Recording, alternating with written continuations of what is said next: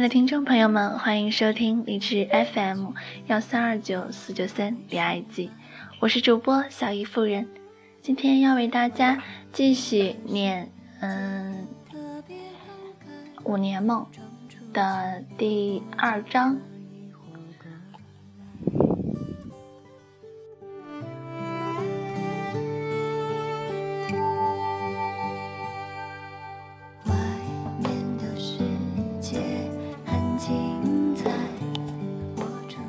充满着腐朽味道的春天，一股挥洒不去的躁动，一座与回忆割舍的城市，一个独自一人活着的姑娘。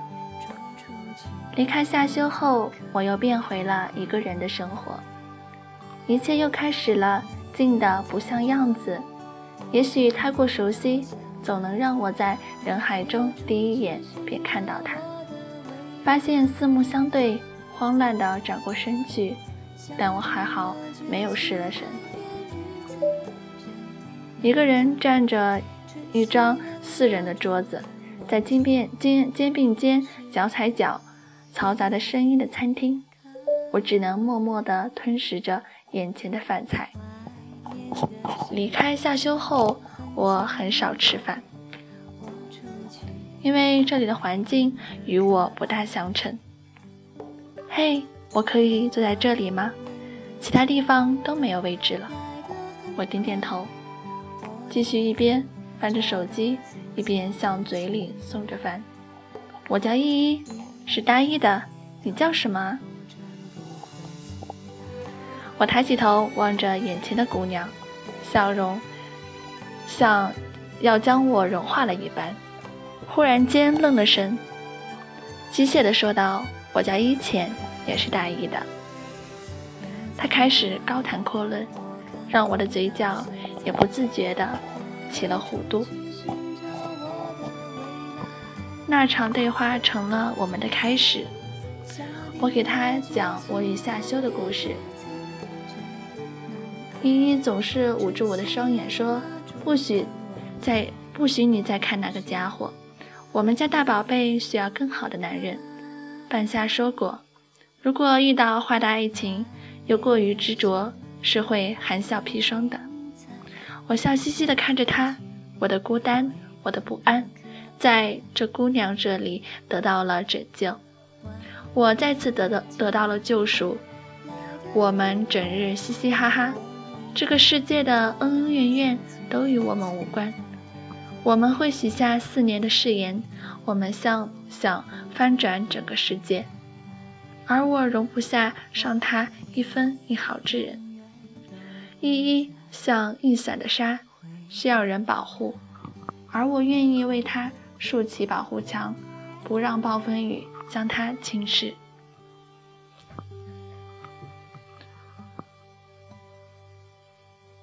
依依是个宠儿。而依依却始终坚守自己的阵地。每次问他，总会说：“在你没嫁出去之前，我还是不嫁的好。要不然，你再跑到夏修那儿去。”这句简单的话，却总会让我感动好久。我的爱情在这一年不再生根发芽，我始终惦念着那个少年，即使我不再期望与他重逢。终归是爱的，而依依却不期而遇。春雨贵如油，而这下雨天却雨下的却异常的大，仿佛要将整个城市都冲走。依依红着眼眶，湿淋淋的站在我面前，我确实被吓到了，慌乱的抱住她，大宝贝，对不起，我爱上别人了。我松了一口气，笑着说：“小宝贝，我不会再重蹈覆辙，所以放心去爱吧。”依依破涕而笑，拉着我冲进雨里说：“我家大宝贝最喜欢淋雨了。”我跟着他在大雨里奔跑，而那一刻，我愿为依依的幸福创一座城。那位拥抱他的男子该有多幸福啊！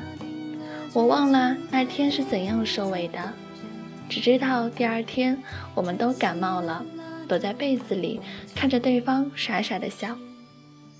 那位神秘的男友，天，嗯，分上了一天的伙食和整袋子的感冒药，而我的心却总在不安地跳动着。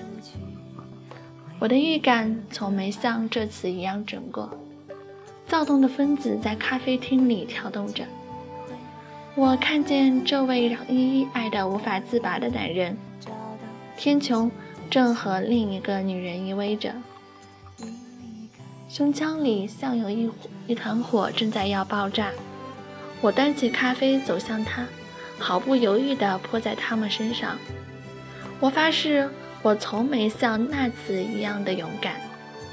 紧接着，那女人尖叫地看着我，天穹被并没有任何惊慌地看着我说：“韩依依是知道的，下次你再这样，不要怪我不客气。”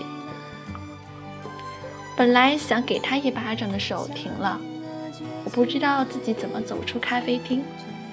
那句“依依知道”，将我所有的神经都麻痹了。依依和他分手了吗？还是依依甘愿这样爱着？满脑子里想着依依回到学校。你知道，你知道为什么还要和他在一起呢？小宝贝，我们放弃他，我们还和以前一样，就我们俩。我必须让依依放弃，在他还没有往无法自拔以前。如果夏修对我来说是罂粟花，而天穹对于依依来说，就是砒霜，罂粟花不致命，而砒霜无药可救。依依还是没有离开他，卑微的在他身边，在他需要的时候随时等待着。这样卑微的依依依依让我再没办法忍受。我将依依从他身边拽到一边，几乎喊着说：“夏依依，你清醒一点。”郑天穹。你给我有多远就滚多远，不准你再出现在依依的身边。我的巴掌随时准备落在这个不要脸的男人身脸上，依依却像疯了一般的挡在他身前，哭着求我不要管我了，是我自己愿意的。郑天琼推开依依，站在我面前说：“你没有任何资格说我，他愿意为我活着，该滚的是你。”他将我推了出去，不知是我失了神，还是他用的劲太大。我只看见一辆车开了过来，晕过晕过去前，我听见依依撕心裂肺的哭喊。当我醒来的时候，依依眼泪汪汪的看着我：“对不起，对不起，我以后再也不会见他了。”还好我并没有被车撞的去见黑白无常，只是一条腿一个胳膊骨折了，但这却换来了依依的清醒。我一直觉得这很值得。依依说：“还好司机及时刹车，要不然我就跟你去了。”大宝贝，谢谢你，我以后再也不会傻到喝砒霜了。小浅，夏修来看过你。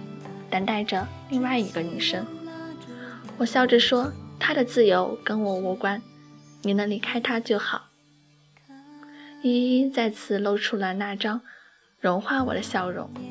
我们还在，不管是罂粟花还是砒霜，最后我们都好好的。我的十九岁，一场爱情，一段友谊，两场伤，却让我们明白：不强求，不卑微，才是爱。存在。